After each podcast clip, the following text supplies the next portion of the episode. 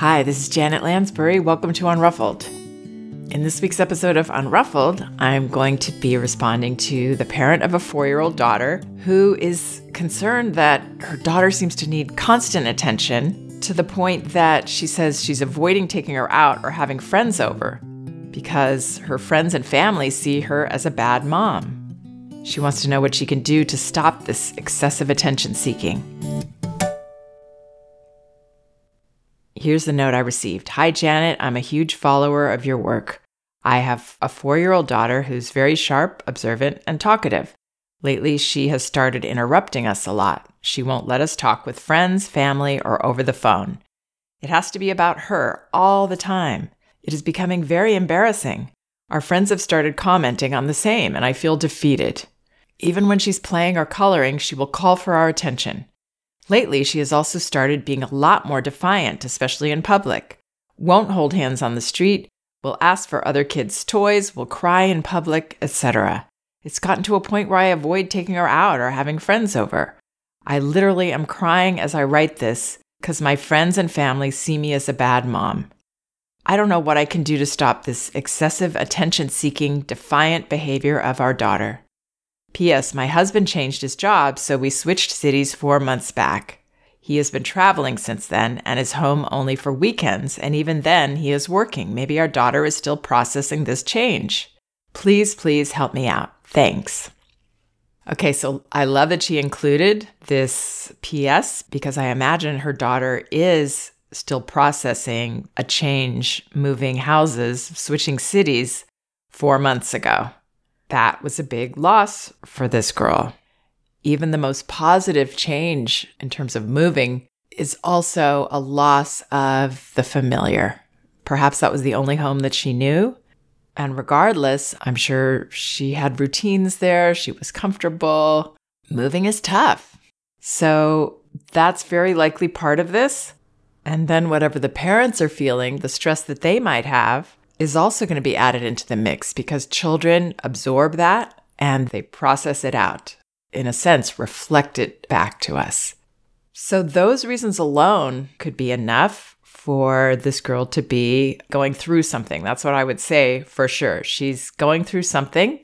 She's not at her best. She needs to be able to unload and fall apart a little bit it sounds like this parent does understand that, but I want to encourage her even more to perceive this way and to see this as healthy for her child to be able to have tears, tantrums, meltdowns, fall apart so that she can put herself back together again, having released the stress of all these changes or whatever else she may be going through.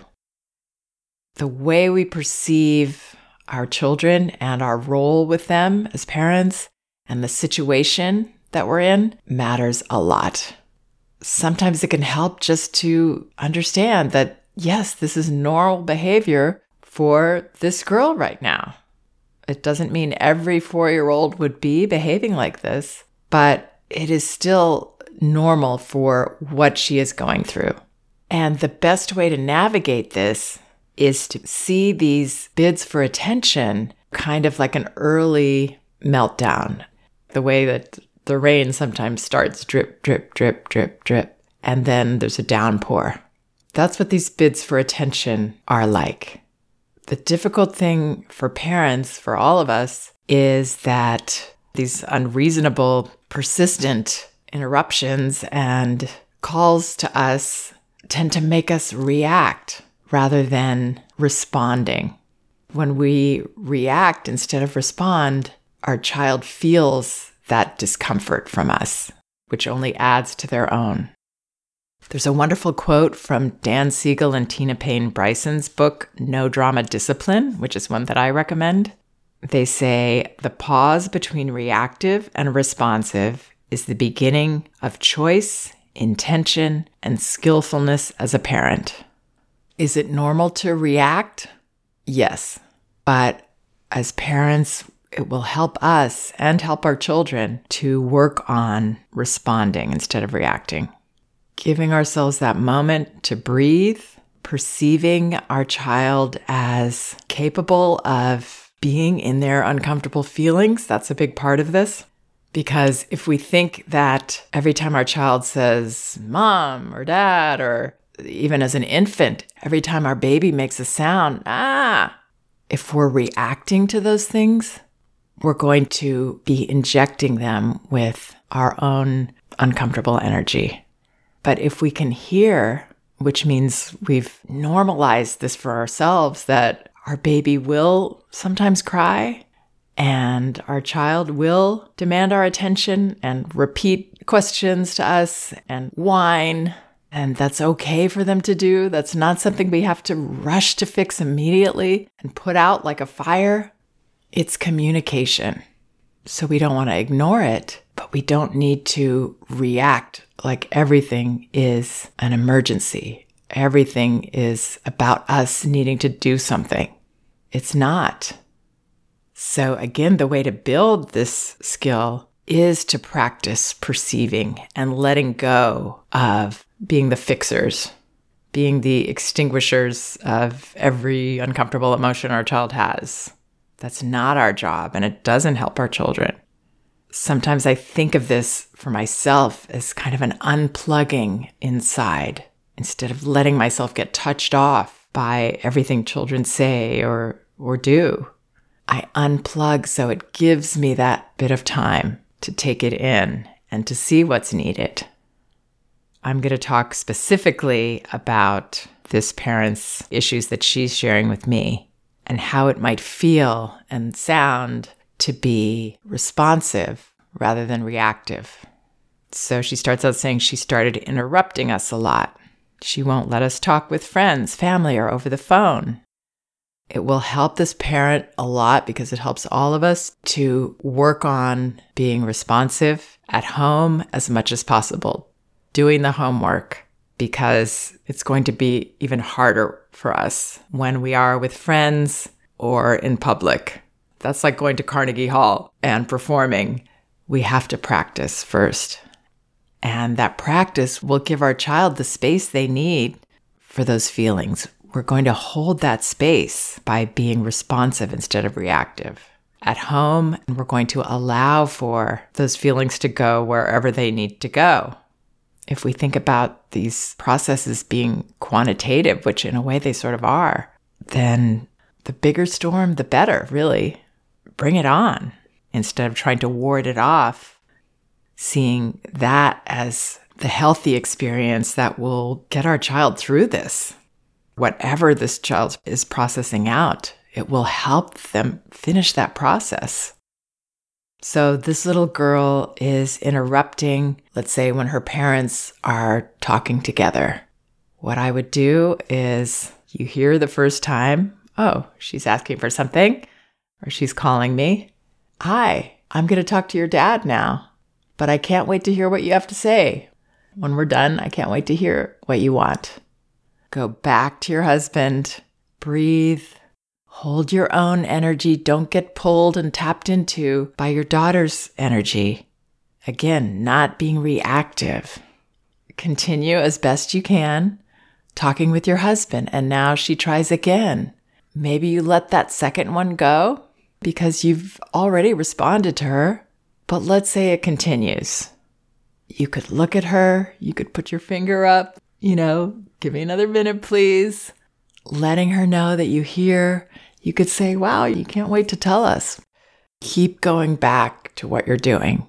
This is not ignoring her, it's being very respectful, but it's letting her know that she doesn't have this power to ignite you, that you are a separate person with boundaries. You have your own pace and your own needs and wants and decisions that you're making in that moment. It can help also to look at why we're getting touched off. That might be a little different for each of us. Sometimes it can actually stem from reacting to that baby that we had. It's instinctive to react when a baby cries. That is how we've survived from early man. This is how we've continued. We've been able to respond to those urgent needs of our babies. But while maybe back in early times, these were emergencies because wild animals could find us if they heard these sounds and attack us. These aren't emergencies anymore. And all we do by making each one of these an emergency is foster anxiety. We also feel anxious ourselves, and we're much more likely to lose our temper when we're in reactive mode. It's hard not to, in fact. So, if this parent is keeping her cool at all through this, kudos to her. What I'm suggesting is that she perceive it differently so that she doesn't have to try to have such self control and be so uncomfortable herself. If this is part of what's going on, she can stop seeing it as her job to keep her child happy and content every minute. That's just not going to happen, especially when somebody's processing feelings. They need to not be content. They need to be able to feel very discontented. So every time she has these kind of interactions with her daughter where she is responding to the interruption but not allowing it to work, even if she doesn't get to have a very in depth conversation with her husband at that time, she's going to be giving her daughter the message that it's safe for her to have those feelings of not getting what she wants. You are not going to be set off by your daughter's bids for attention and interruption. And after you do give your husband this moment to finish your sentences or whatever it is, then I would turn to your daughter and say, What did you want? I can't wait to hear. Oftentimes, children will forget or they, they actually didn't want anything, which is, of course, interesting and really shows us even more that it's just a feeling that she has. Let it be her feeling and not your feelings. And when you're on the phone, again, that's a very hard time. I remember as a child hating when my mother was on the phone. As soon as she picked up that phone, we needed her desperately then. It was the most annoying thing for us. How dare she do that? I remember that feeling.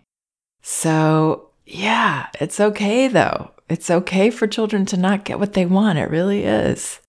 We've got to hold our own as their leaders. If it's with friends, I would do the same. But ideally, you're going to be able to practice with your husband and when you're on the phone and when you don't have these other people there so that you are comfortable and so that your daughter has gotten the message and she still may need to check it out. Well, I know that it really bugs her when I do this with her friends. Not that she's deliberately trying to bug her, but these are things that children have to check out.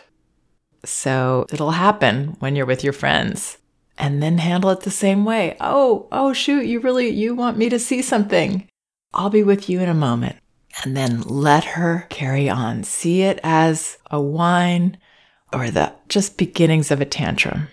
It's safe for her to go there and for you to allow her to go there. It's not only safe, it's the best thing. She says, even when she's playing or coloring, she will call for our attention. So I don't know what the parents are doing at that time when she's playing or coloring, but welcome her to call for your attention. You'll give it to her when you can. And then I would give it to her wholeheartedly. But don't jump and don't feel irritated by each one of these calls to you. Because again, it won't put you in good stead to stay unruffled. And it won't give her what she needs either which is a parent in leadership mode, not bowing and cringing and jumping to fix her. This mother says she's started being a lot more defiant, especially in public, won't hold hands on the street, will ask for other kids' toys, will cry in public. So, crying in public, I would welcome that. Holding hands on the street, that has to be non negotiable. So, it's not about her being able to hold hands you have to firmly hold her hand.